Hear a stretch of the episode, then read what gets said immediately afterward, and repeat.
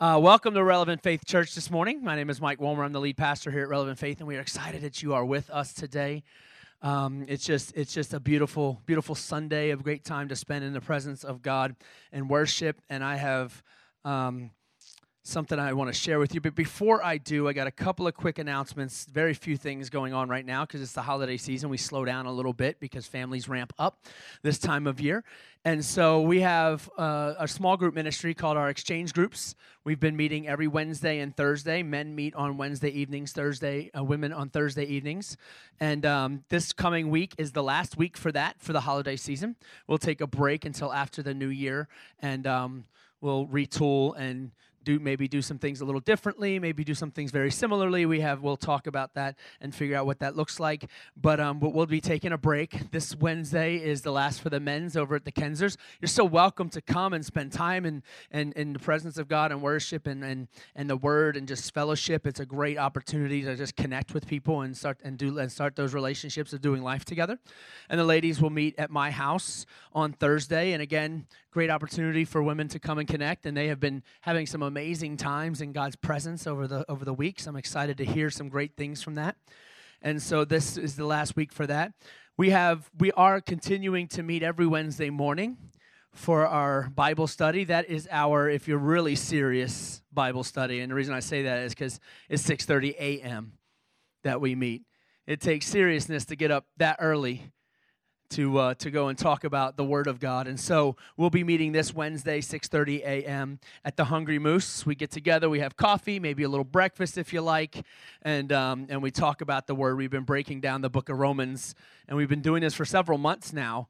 And we're only 12 chapters into Romans because we just get into talking some good stuff. And so I want to encourage you to be a part of that. These are all ways of connecting, doing life together, but also becoming a disciple of Christ and getting into the Word of God. It's one of the most, it is easily the most important thing to the believer is the Word of God and getting into it, not just hearing it every Sunday, but getting into it for yourself.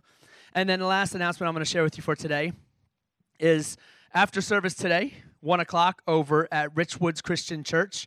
Um, they are good friends with us here at Relevant Faith, and they uh, often allow us to use their space, which is nice for a mobile church. Because, in case you didn't notice, you came to a movie theater today. And so we, we, we borrow this space. And so when we want to do something special with our church, whether it's a night of worship or meetings, or today is our Christmas program, Christmas Fellowship Day, um, we borrow space. So at Richwoods Christian Church, we will have Christmas at Relevant Faith, which is kind of unique that we'll be at another church doing it. But um, it's going to be a great time. Our kids have a really special program that they've been working on to share with us. We have um, even some a couple of teenagers who've worked on something that want to share with us. We'll have a special song to share with you guys, and then great, great food. Mainly because a lot of y'all are bringing food, and then we're supplying uh, the main dish and uh, main course and. Um, and so we'll have great food, we'll have great fun. It'll be a lot of fun. You'll definitely want to come. And if you have friends or family that you want to invite, they're welcome to come. We have a Christmas gift for everyone who comes. Every family that comes, we have a gift for you. And so, um, so, but it's a great opportunity to get and connect with us as a church, but also just to enjoy the holidays. We want to celebrate together because there's a lot to celebrate when you talk about the birth of Christ. And so today, that's all the announcements I have for you for right now. And so for today, um, we are continuing this series. We have been in this series now for 12 weeks called The Everyday Spirit, where we have been talking about the Holy Spirit. It started out as this four to six week journey that I felt like we were going to be on. And then God's like, no, nope, we're going to park here for a little while. And so we're going to actually close out the entire year in this series. Uh, so for the next three weeks, and it's going to be a powerful time that you're not going to want to miss the next few weeks. But today, we're going to actually talk about, we're going to combine the season of Christmas with all that God has spoken of and talked of in Scripture as it relates to the birth of Christ. And so we're going to be talking about the Holy Spirit at birth because the Holy Spirit was active, very, very active in the birth of Christ.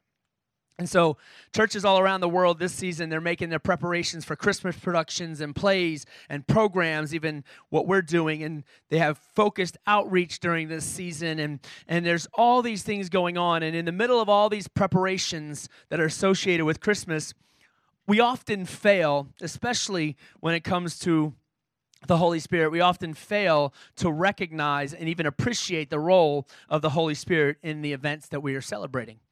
And so that's kind of what this whole series has been about for 12 weeks is talking about living out and walking out this relationship with the Holy Spirit every day of our lives. You're not going to hear a lot of that type of preaching in a lot of churches because it's a confusing topic for many. And, and it's one of those things that, well, if I don't understand it, we're just going to skip over it.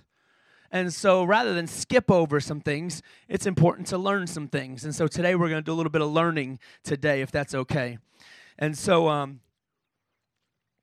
so while it is definitely right to focus on the wonder of Jesus taking human flesh and uh, the form of human flesh and entering into our world, we can we can't we can overlook the roles of both the Father and the Spirit in what's happening.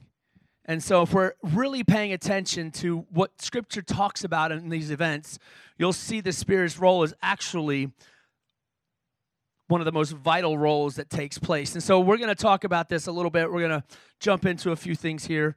Um, see, my ADD is messing with me. I got a little bug crawling across my stinking. Sorry, guys. That's my ADD right there. It's not really, just my distraction.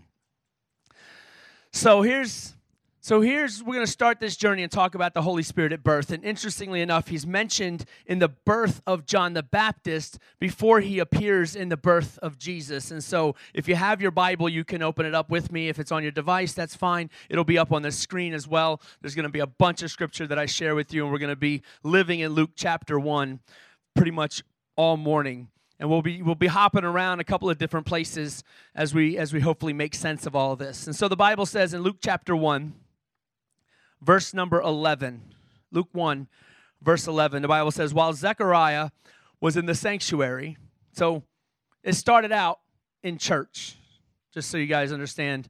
I always, you're in a church where the pastor talks about the importance of being in church. And so understand that this whole situation started out in the church. An angel of the Lord appeared to him, standing to the right of the incense altar. Zechariah was shaken and overwhelmed with fear when he saw him. But the angel said, Don't be afraid, Zechariah. God has heard your prayer. Your wife Elizabeth will give you a son, and you are to name him John.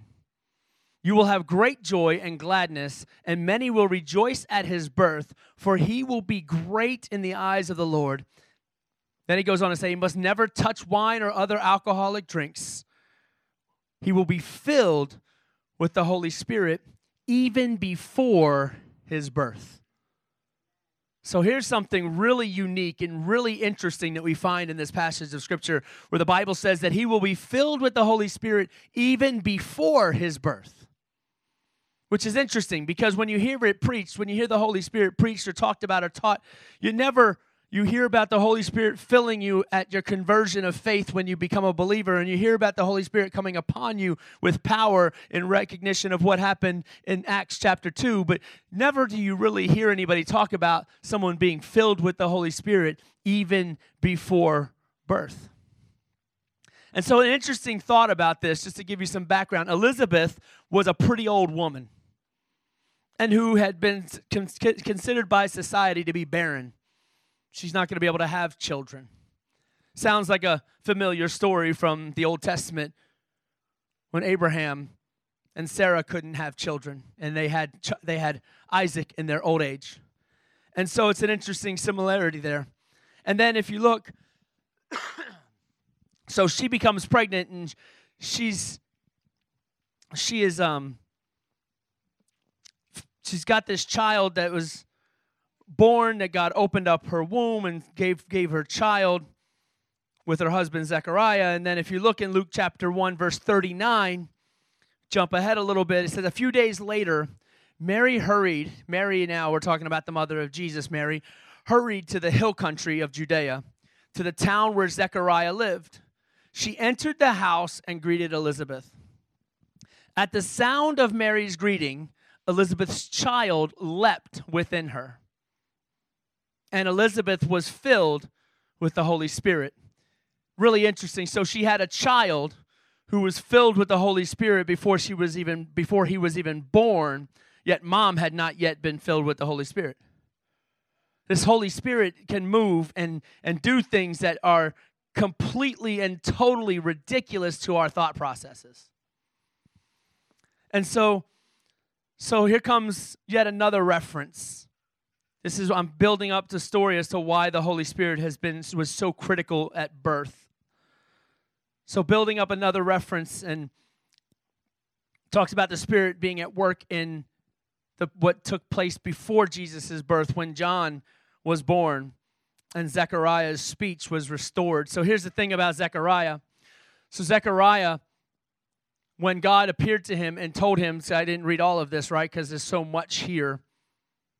Um, when God when God appeared to him and told him, your, your, your wife is going to become pregnant, he his first thought, his first instinct was to doubt what he was hearing doubt that the Spirit of God sent this angel to speak to him. And so, because of his unbelief and because of his doubt, God hushed him to the point to say, You're not even going to be able to speak again until this child is born. Can you imagine that? An angel appears, your wife's not pregnant yet, and says they're going to have a baby, and because you, you're of your unbelief, you're not going to be able to speak until that baby's born. Now, some wives in the room might say, Man, nine months of my husband not speaking? That might be a good thing, right? If my wife was sitting here, she probably would have given an amen to that one. Right? But so but here's the thing. There's two things I want you to understand because I'm about to read something to you that's that's pretty powerful in itself. It's again a very similar story to an Old Testament story with Moses. Because Moses doubted in his ability, doubted in what God called him to do. And as a result, God still moved in dramatic ways through Moses' life, and he led the people of Israel out of captivity. But there was one thing that happened when it came to Moses is he did not, if you remember, know the story, he did not enter the promised land. And the reason why him and his entire generation died before they received the promised land was because of their lack of belief and their disobedience. And so, while so really important, and this is what we do as the, as people in church and believers, we see God move and we attribute it to something we might have said or done, something good we might have said or done. Like, ah, you know what? I must have been well behaved you know, because God did this and blessed me, or I must have made the right choice because God did this and blessed me. But we forget the Bible says that God is not a respecter of person. God moves in spite of anything. And you've heard me say this before. And so if you're new here, you might hear something that will rattle your ears a little bit. But it's King James version of the Bible. God called a jackass to speak, a donkey if you want to use more proper language, although it's the same thing. But God used a donkey to speak. And I figure if God can use a donkey or cause a rock to cry out, I shouldn't think so highly of myself before I speak or before I move. Because God did an amazing thing for the children of Israel in spite of their sin. God did an amazing thing for Zechariah and Elizabeth in spite of his sin but yet there was still consequence of that. So I'll, I'll say this, and as before I move on, is be very careful with how you speak and how you live in relation to how God and directly connected to how God moves. Because if we use that as a barometer to think that I might be doing something right, we might find ourselves in a situation like Moses, who, if you really study in depth where Moses died, the place where he was died and buried literally means on the edge of promise. Let that just sit there for a second. The place he died literally means on the edge, is what it meant. Yet the place Joshua died literally meant the center. Study it. It's pretty, it's pretty powerful. There was a consequence for Moses' sin. He didn't enter the kingdom of God. God still moved. The Spirit still did his thing, but he didn't see it all the way through. Just the same as Zechariah, who by his unbelief was silenced. And then this is what happens in Luke chapter 1, verse number 67 through 80. The Bible says, Then his father, because John was born, Zechariah was filled with the Holy Spirit and gave this prophecy. So here's what happens there's unbelief there is sin, because unbelief is sin, or disobedience is sin. So there's this sin that takes place. Zechariah's mouth is hushed and shut. And then when the child is born, just as God said, he gave him his voice, and this is what happens.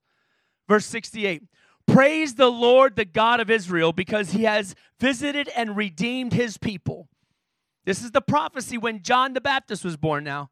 The Holy Spirit giving him these words. He says, He has sent us a mighty Savior from the royal line of His servant David, just as He promised through His holy prophets long ago. Now we will be saved from our enemies and from all who hate us. He has been merciful to our ancestors by remembering His sacred covenant, the covenant He swore with an oath to our ancestor Abraham. He says, We have been rescued from our enemies so that we can serve God without fear in holiness and righteousness for as long as we live. And you, my little son, will be called the prophet of the Most High because you will prepare the way for the Lord. John the Baptist's purpose was already predetermined as to what he was going to do, and he was going to prepare the way for Jesus. Now, mind you, John the Baptist is born, and most theologians, based on scripture and how it's written, believe that, that Elizabeth was about pregnant about six months when Mary walked into the room and her child leapt. Six months before Jesus was born. Was, was born. So there's about a six about a six month age gap. Jesus isn't even born yet, and Zechariah is prophesying what this is going to look like. He says, You will tell his people how to find salvation through forgiveness of their sins because of God's tender mercy. The morning light from heaven is about to break upon us to give light to those who sit in darkness and in the shadow of death and to guide us to the path, to the path of peace. In verse 80, John grew up and became strong in the spirit, and he lived in the wilderness until he began his public ministry to Israel. An interesting correlation between John and Jesus. And this was the prophetic word, the first words uttered from Zechariah when his son was born. If you just let that sit in your spirit for just a minute and you pull, look at a couple of things, and I, I don't have even time enough to go through all of this because I just read you 13, 14 verses of scripture that I could probably break down and preach each one, and that's about 14 weeks of, of preaching right there. But I'm gonna I'm gonna give you just a few highlights starting in verse number 72 when he says he has been merciful to our ancestors by remembering his covenant. See, here's a, an important thing to realize and understand is God made a covenant with his people, something he could not break. He was not allowed by his own standard to break that covenant, regardless of what would happen. And if you think about what has happened from Abraham to today, He's had a lot of reasons to break that covenant. As a matter of fact, I would suggest that 100% of this room would have done walked out on humanity if it was up to us. And so he says, because of that covenant, he remembered us. And then he said, he swore this oath that we'd be rescued from our enemies. But here's why we always shout about being rescued from our enemies, but we don't understand the purpose of it. We think the purpose of being rescued from our enemies is so that we somehow have this great blessing and that we somehow have all this stuff. When the reality is, we are rescued from our enemies so that we can serve God without fear. And how? In holiness and righteousness. Two things the church don't preach anymore. Why? Because holiness means I am set apart to look completely different from this world. Wait a minute, you're telling me I got to look a little different? Yes. You mean I got to talk a little different? Yes. You mean I got to act a little different? Yes. That's holiness. That's righteousness, to be set apart. If you look, matter of fact, if you read the message version of Hebrews chapter 12, the Bible says in, in the message version, don't be, you know, the, the, our, our version, don't, do not be conformed to the pattern of this world, but be ye transformed, right? He says, if you fit into the world so easily that nobody knows you slid in or slid out, you might have to check where you actually are allegiant to. And that's the problem we have in society today. We are constantly slipping in and slipping out. Oh, let me get into Jesus right now, but oh no, you know what? I like the club. Or let me get into Jesus, but you know, I like my hip hop, you know, because it's cool to sing songs that drop F bombs every third word, or it's cool to praise a woman's body because you know that's that's that's that's okay. It's just music. It doesn't mean anything. Yeah. Good try. I tried that one once. Doesn't really work. I used to say that about some heavy metal that I used to like to listen to. I have like this musical mix up of genres of if it's music, I love it. So whether it's hip hop or R&B, heavy metal, there's some things I couldn't get into. I could get into country. Believe it or not. Only a few artists. But I used to think that way. It's just the music. I just I listen to it for the beats. I listened to it for the sound, and I'd be in the behind the wheel of my car listening to an old Metallica song where it's like raging hardcore drums and guitars, and next thing you know, I look at my speedometer, I'm doing 100 miles an hour. Tell me it's just beats, and I only listen to it for the music when I die in a car wreck. Or one of my one before even with Jesus, this is a convicting story. I used to like the movie Eight Mile with Eminem, who I think is probably one of the most lyrically genius people ever. But everything he had to say was pretty much trash. But he was genius at saying trash. We'll just put it that way. And so I would listen to this song that was in the movie at the end of the movie. It used to get me pumped up because it was like, it was almost like a, oh, all the doubters I, t- I showed you wrong, right? That's what the song is about. And there's nothing necessarily inherently wrong about the song, but the beat is just sick. And I was like, next thing you know, I'm like, the words are flowing out of my mouth. And then I, I come through and then I say this word, I'm like, whoa, that's not holiness. That's not righteousness. So I just made the, the point to say if it's not glorifying God and it's it's not it's got language in it, then it's not for me and it's not for my family. That's just, I just had to make that choice. Not that it's always all bad, but I had to make that decision. Because why? It doesn't reflect my purpose for living. I was rescued from my enemies not to sing eight, sing eight mile Eminem songs. I was rescued from my enemies to live a life of holiness and righteousness. Because that's the only really, the only true way we can make an impact in this world is if we look different from it. Say what you want, like or dislike, love, hate, whatever the case may be, the current president of the United States. Don't care about that. I'm not, I'm not a politician. I don't talk politics. But I will say this two things. I always preface it by saying this. If you're doing anything other than praying for him, you're in sin.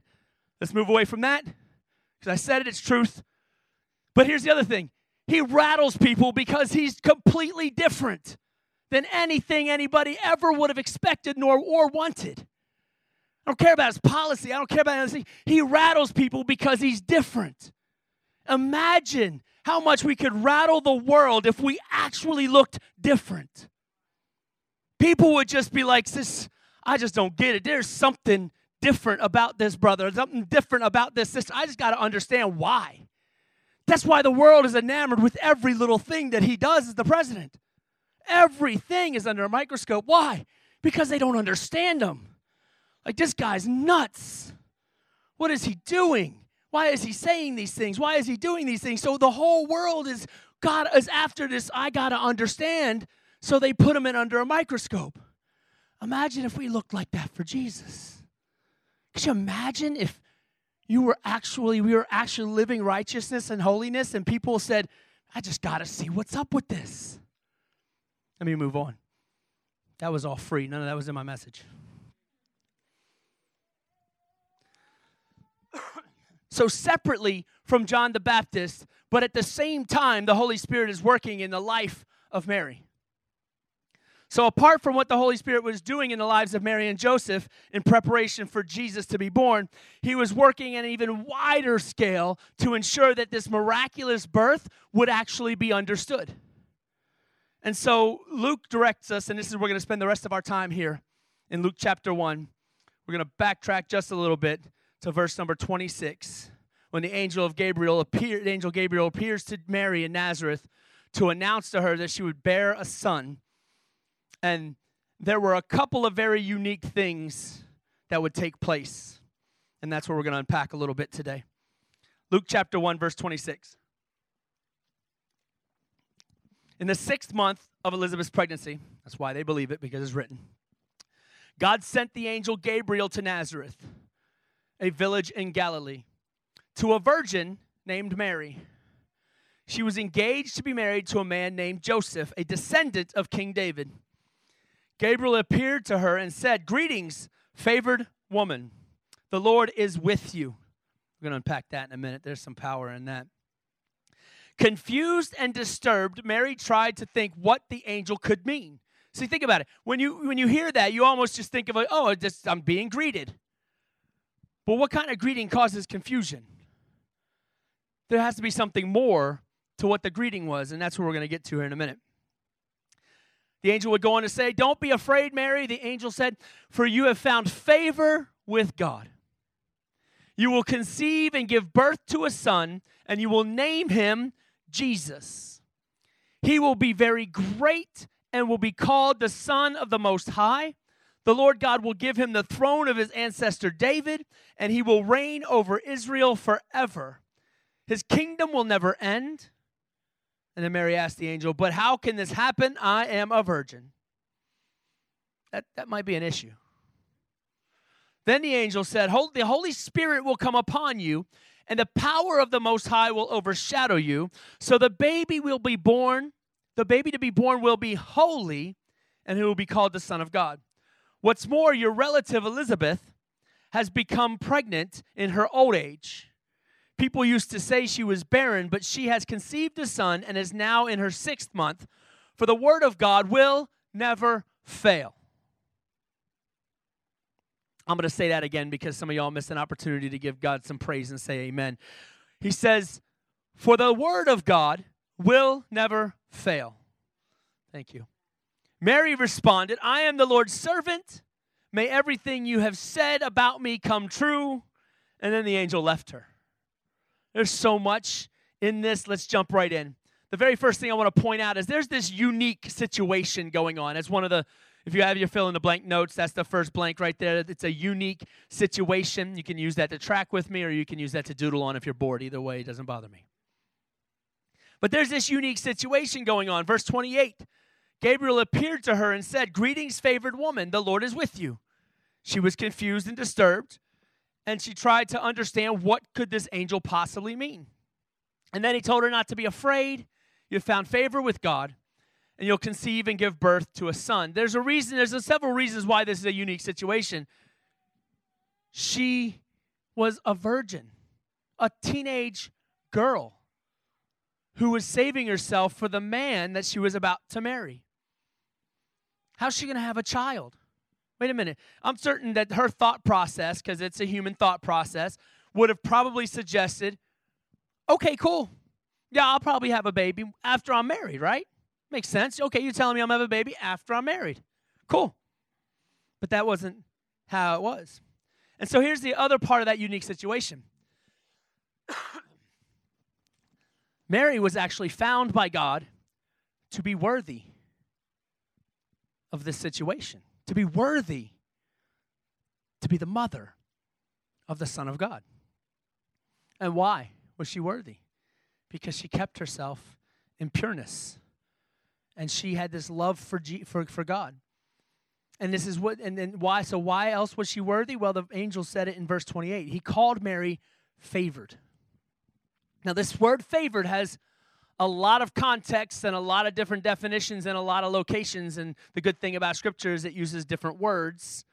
But in this context, to be favored meant that the grace of God was on her. not just grace like you know God shares with us that that that oh, uh, we're having grace with one another. Oh, you made a mistake, you know, I'll forgive you and I'll walk with you through this, and we're showing grace. We're not talking about that grace. This was considered to be a special honor of grace because this word favored only appears twice in all of the New Testament.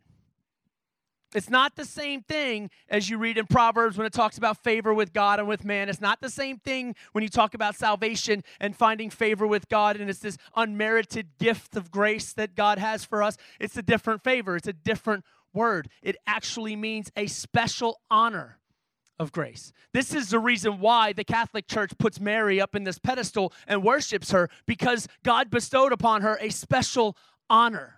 So much so that an entire religion would honor her in a in, in a glorious way that she deserves honor but almost too much because it takes from the son she actually had.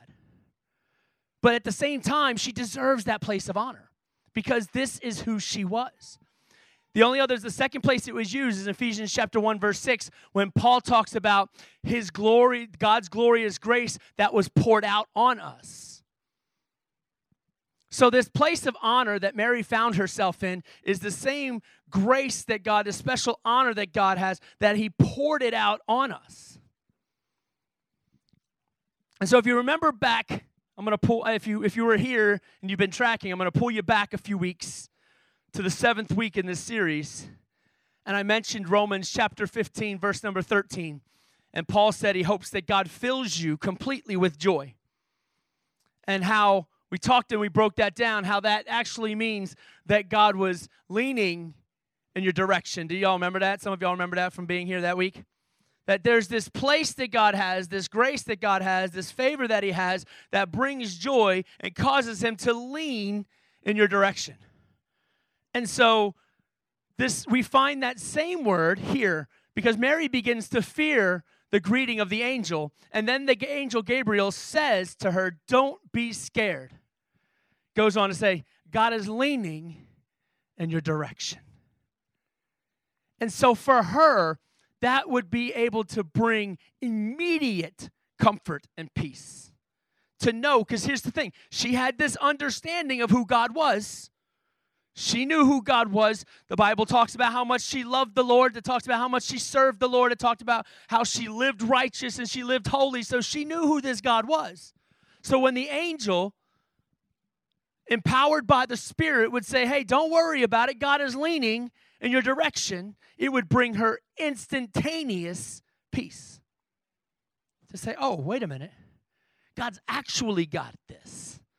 You know, because we talk about that. We're like, Hey, you know what? Don't stress. Don't worry. God's got this. And we say things like that, but we just don't believe things like that. This is one of those moments where it's like, Whoa, so you mean to tell me God's really got this? And then he goes on to tell her that she'll give birth to a child. So the second thing that I want to pull out of this passage, three, two, there's four, four things total I want to pull out of this passage of scripture for you. Keep track of my time here. So the second thing I want to pull out of here is that so there was this unique situation, found a unique person worthy to be the son of the mother of the son of God. But there is this unique person that was being formed in all of this. If you look in verse 31 and 33, it says, You will conceive and give birth to a son, and you will name him Jesus. He will be very great and will be called the Son of the Most High. The Lord God will give him the throne of his ancestor David, and he will reign over Israel forever. His kingdom will never end. You know, we hear that, we hear those words, and we think, wow, this this is just this beautiful image and beautiful uh, description of my Savior, right? Back then, to speak those words, had she uttered them in public, she would have been killed. Because they were so, there was so much holiness and so much righteousness connected to the prophecy of Jesus. Because you got to remember, the Jews from the Old Testament believed the same prophecies of Jesus. They just don't believe that he came when he did. And so to say this, for her, a 14, 15 year old girl who's never been with a man to say, not only am I going to have a baby, but he's going to be the Son of God, he's going to be called the Lord Most High. Or if you really want to dive into this name Jesus in this context, it's the name Yahweh saves, or probably more properly, is Yahweh is salvation, which means you're going to give birth to somebody who is actually salvation. Whoo, that is blasphemy in the Jewish church. We will kill you for that. That's what that was. So, can you uh, the, the amount of fear? See, we don't when we read it in our language and we don't understand the, the custom and the culture, we miss things that are very important. And so there would have been this overwhelming gripping of fear that would have taken place in her. And she knew in her mind, we is we gotta get, we gotta go where don't nobody know us.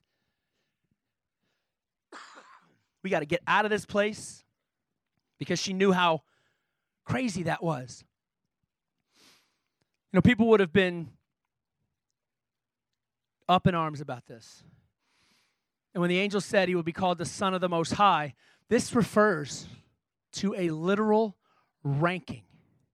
This isn't just like, oh, he's son and God's high. No, he's a literal ranking. Jesus would be the son of the highest ranking being in existence, which would make him the next in line. Again, more blasphemy because the language that's being used suggests it's a ranking system. It's like saying we have a general in the in the United States Army and then you have a lieutenant general underneath that person.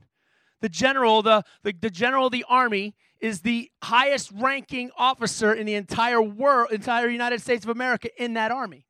And the one, the second in command, would be the second highest ranking. You're saying that this person, that's you, you miss teenager, is going to give birth to is going to automatically be elevated to the second highest level of all existence? Yeah. More blasphemy.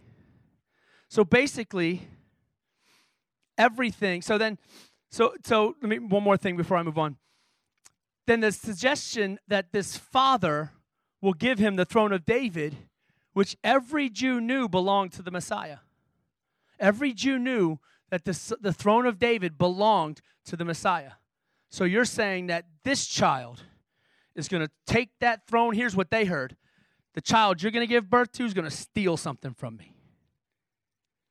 You know, steal the throne from my heritage.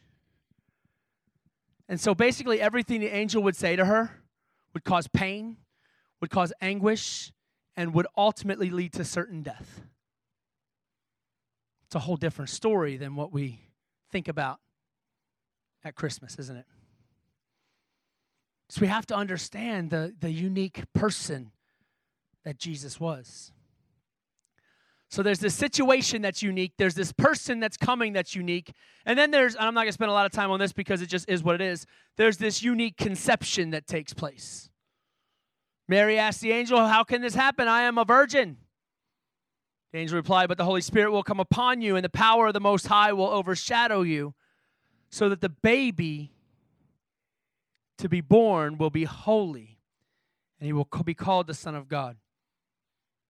So here's what he's saying. He's he repeats this even to Joseph to help ease his mind. Because if you know the story, Joseph was like, dude, my, my, my girl's pregnant. It wasn't by me. I don't know what to do. Nowadays, it, it doesn't seem to be much of a problem. Back then, big problem. Big, big problem. Again, getting back to that. See, we talked about all the blasphemy from the prophecy. We didn't even talk about this unwed woman being pregnant. Because in that day, death, stoned, and I don't mean recreationally. I'm talking big rocks on this little girl. That was going to be the punishment for what society today makes no big deal. How far we've come.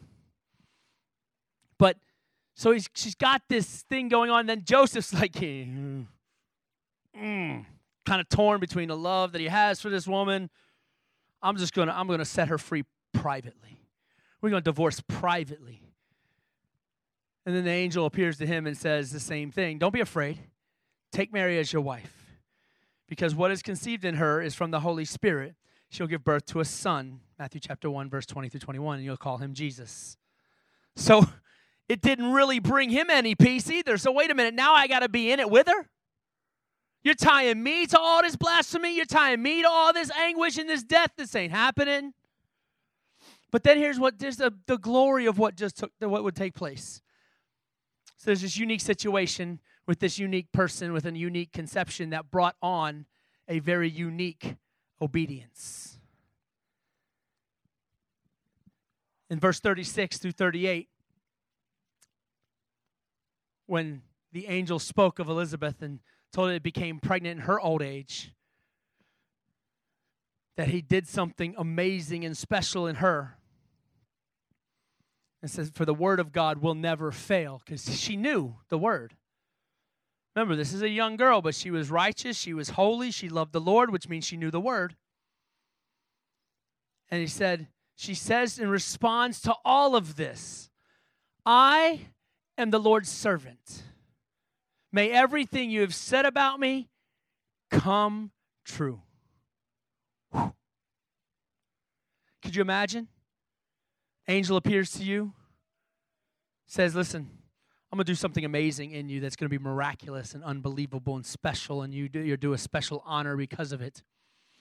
But it might, it, it, it, it could possibly, in, in, their, in their minds, they're thinking this. God obviously knows the plan, but He says, it could cause you death, a lot of pain, a lot of anguish. A lot of folks looking at this pregnant girl being like, mm, she ain't even married. All that's going to come upon you.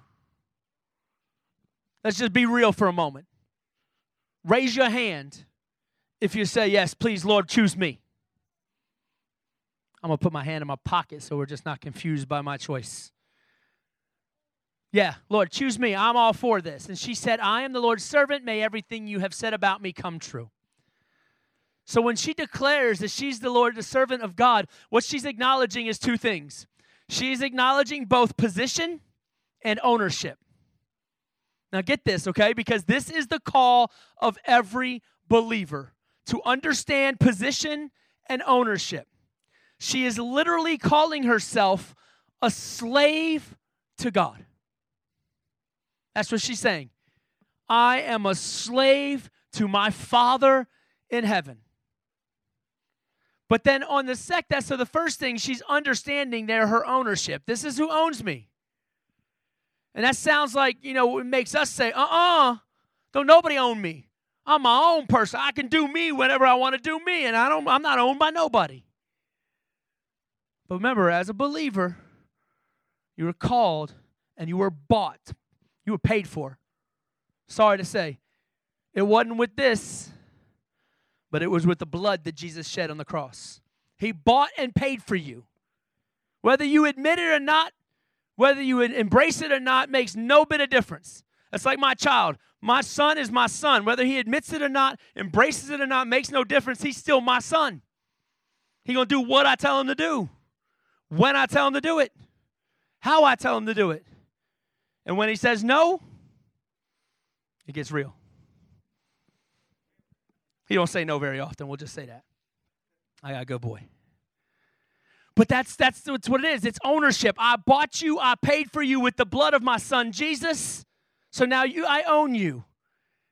So she knew who had owned her. And then she knew her position because it by and she said i am going to give myself. When she says let whatever you have said come true she's saying i'm giving up myself completely my will my desire my everything and i'm positioning myself beneath your will your desire and your everything.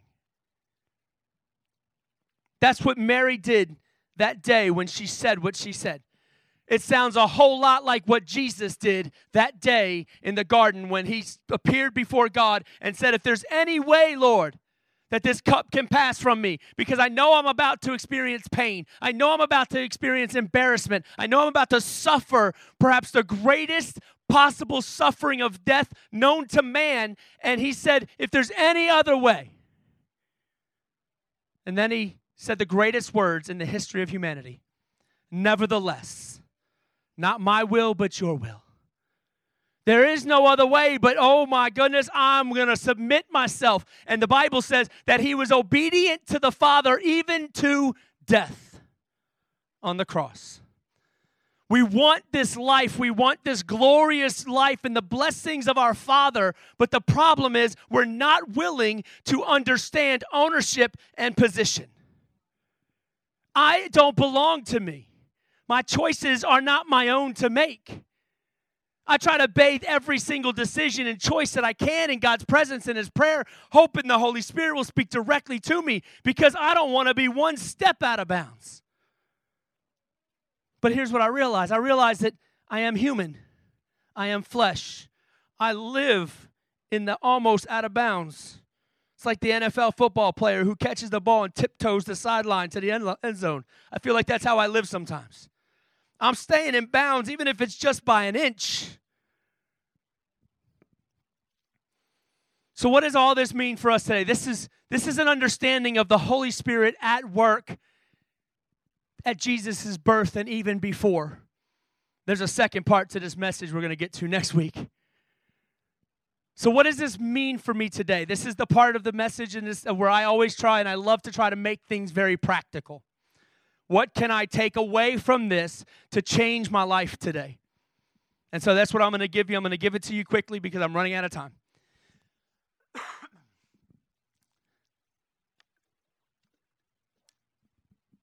There's three things I'm going to give you. And they come right from this passage of scripture. I'm just going to give you some other scripture to support these three things. Number one, be worthy. God found Mary to be worthy, not because there was anything gloriously amazing about her, except that she loved the Lord, she was righteous, and she was holy. That's it. She was a teenager. She was a teenager, chosen to be the mother of God's only son, whom would be called itself salvation. So just be worthy. What does that mean? Ephesians chapter 4 tells us in verse number 1 Paul says, Therefore, I, a prisoner for serving the Lord, beg you to lead a life worthy of your calling, for you have been called by God. So let me help you understand something really quickly. If you're sitting in here and you have breath in your lungs, you are called by God. Period. I'm not called by God because I'm the preacher with a microphone. I'm preaching with a microphone because that's what God gave me to preach with. Some of us, He gave us jobs to preach with. Some of us, He gave us money to preach with. Money. Some of the things He gave us is possessions to preach with. Some of the things, some of us gave us a story to preach. Everybody's got different passions. Everybody's got different values. Everybody's got different things that they are embracing as truth. But the reality is, we are all called by God. So, number one, be worthy. Live a life worthy of the calling that God has given you. And so, what does that mean? Just be holy, be righteous, forsake sin when you fail. Notice I didn't say if, I said when. When you fail, when you walk out these doors and you get behind the wheel of your car and someone cuts you off and you fail.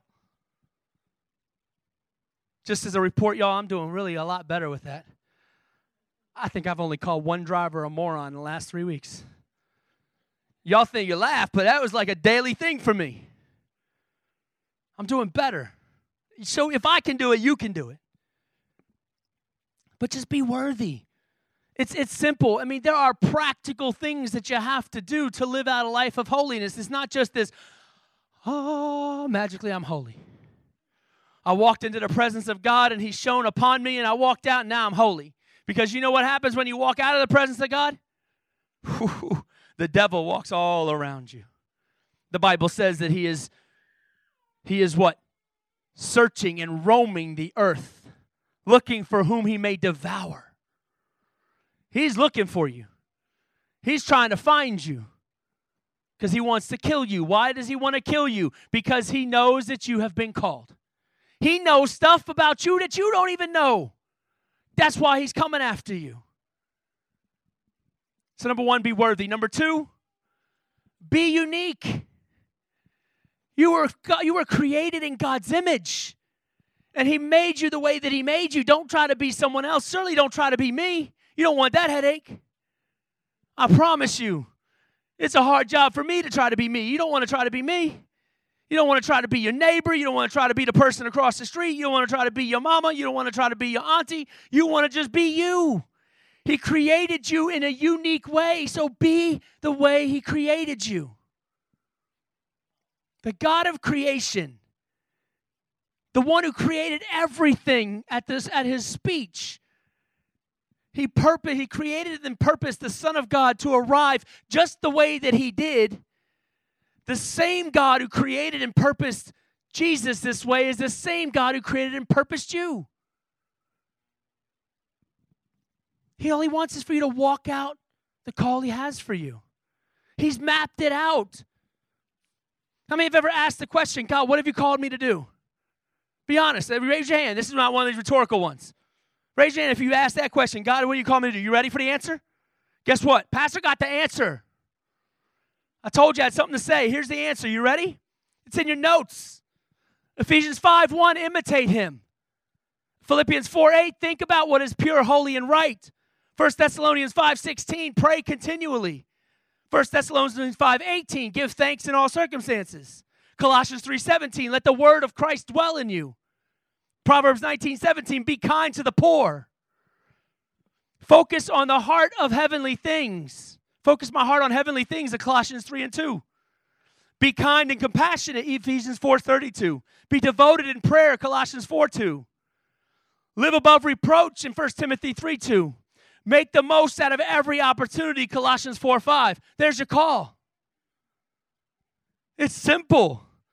We try to complicate it because we think it needs to be personalized. We think we got this monogrammed call. That like, like some folks be wearing a monogram shirt. Your pastor don't wear those, just so you know. Too, too rich for my blood. I'd rather give the money to someone else. Just my personal opinion. Not shunning anybody who's got monogram. I have a monogrammed uh, handkerchief. Someone gave them to me.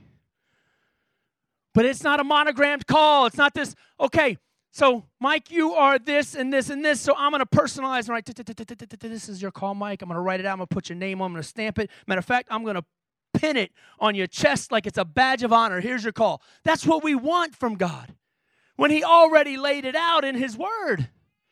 Because here's what I'm going to tell you when you walk this way that's mapped out in your notes, guess what? It's going to lead you right to exactly the space, the time, and the work that God specifically called you to do. That's what it is. People ask me all the time. And, and for the longest time, let me tell you, for the longest time, I had no idea.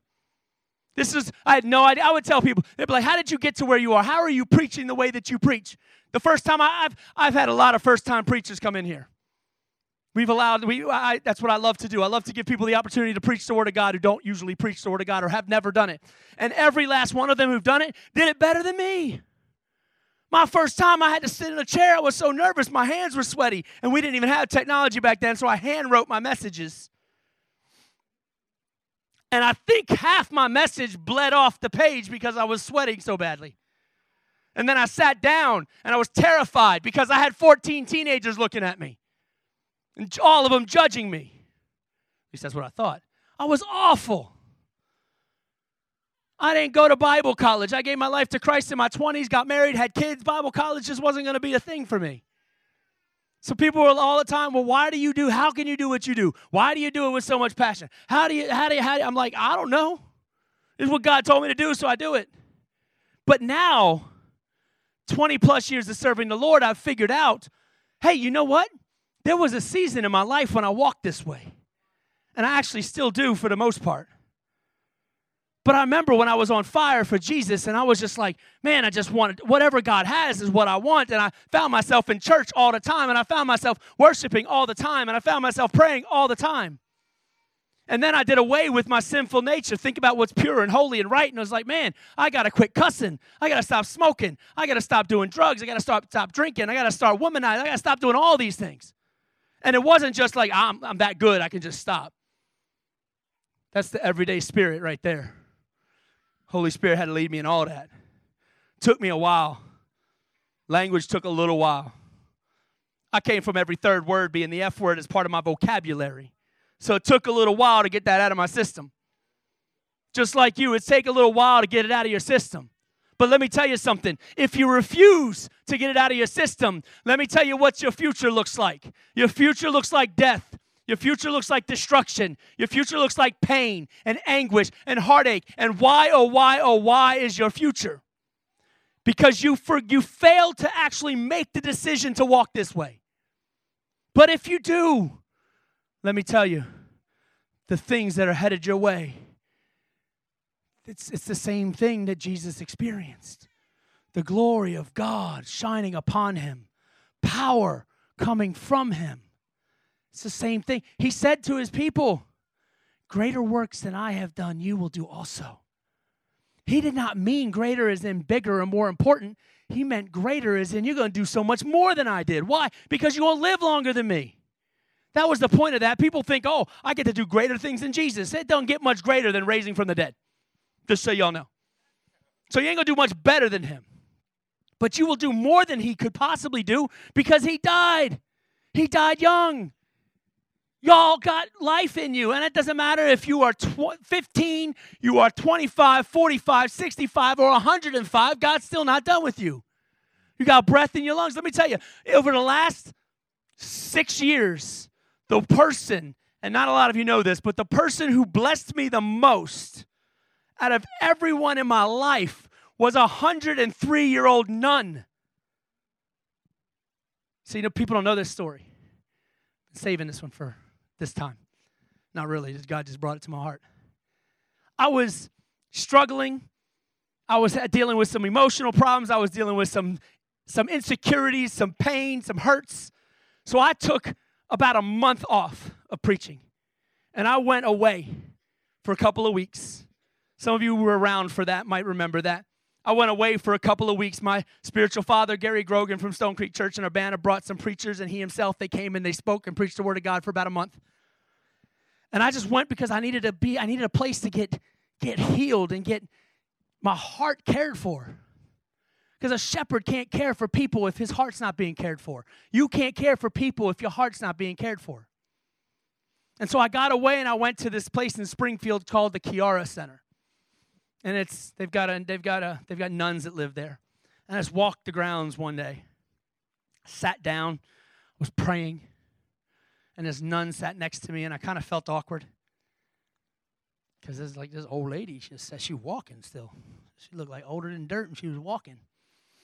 And so she sits next to me. Worship team, come while I'm telling this story, please. I'm done. So she sits next to me and she asks me, real simply, So what's going on in your life? I was like, It's going to be dark soon. I don't know if we got enough time for that. She's I got all the time in the world. And so I just, I literally just, everything that was going on every hurt, anxiety, stress, pressure, insecurity, things nobody even knew existed in me. I just laid it all out. You know what she did? Is God's beautiful because He sends just the person at just the time with just the way to say it that needs to be heard, just the way you heard it. And she took my hand gently and then she slapped me on my hand, the top of my hand, pop. And I was like, What? And she said, Don't you know you were made in God's image? And I just was broke. I cried. Big old me, little old nun. I cried. I wept. I cried like I probably ain't cried since I was whooped by my daddy. I just wept. And she hugged me. And that's literally, that's all she said. I mean, she said there was some other conversation and stuff, but the only thing of great significance she said to me after she slapped my hand was, Don't you know you were made in God's image? And I don't know why or what it was about those words in that space and in that moment, but it brought complete rest to my heart. So much so, I came back to Peoria. I wanted to preach that week, they wouldn't let me. I sat down for another week, two weeks, and just sat in church with my with the church. And I mean, I spoke still and, and, and prayed and introduced speakers and stuff like that, but I didn't preach. And I was just so amped up and so ready. And then the next three messages that I would preach after that for me were some of them were so, I preached literally to myself for those three weeks. And it changed my life it literally brought me to a place where I could sing songs like It Is Well With My Soul.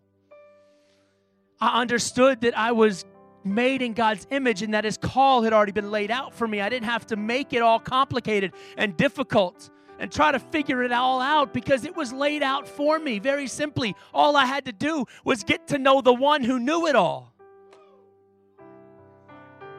Yes, pastoring the church. Yes, living for Jesus. I still had to get to know the one who knows it all. And all these years later, I'm still getting to, getting to know the one who knows it all. Because he's the one who has the answers. He's the one who's mapped it out. He's the one who said, Mike, I made you in my image.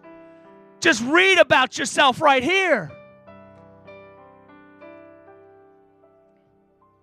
Mary and Jesus did one thing when it was all said and done. This is the last piece on your notes. They did one thing when it was all said and done. Same thing I'm going to ask you to do be obedient. You want to experience all the greatness that God has for you? You want to be the greatest mother, the greatest father. You want to be the great preacher. You want to have, you want to walk out this greatness of life, whether it's in athletics or it's in, in the word or if it's in a secular business world or wherever it is that you have a desire to be. You want to be great at what you do. Very simply,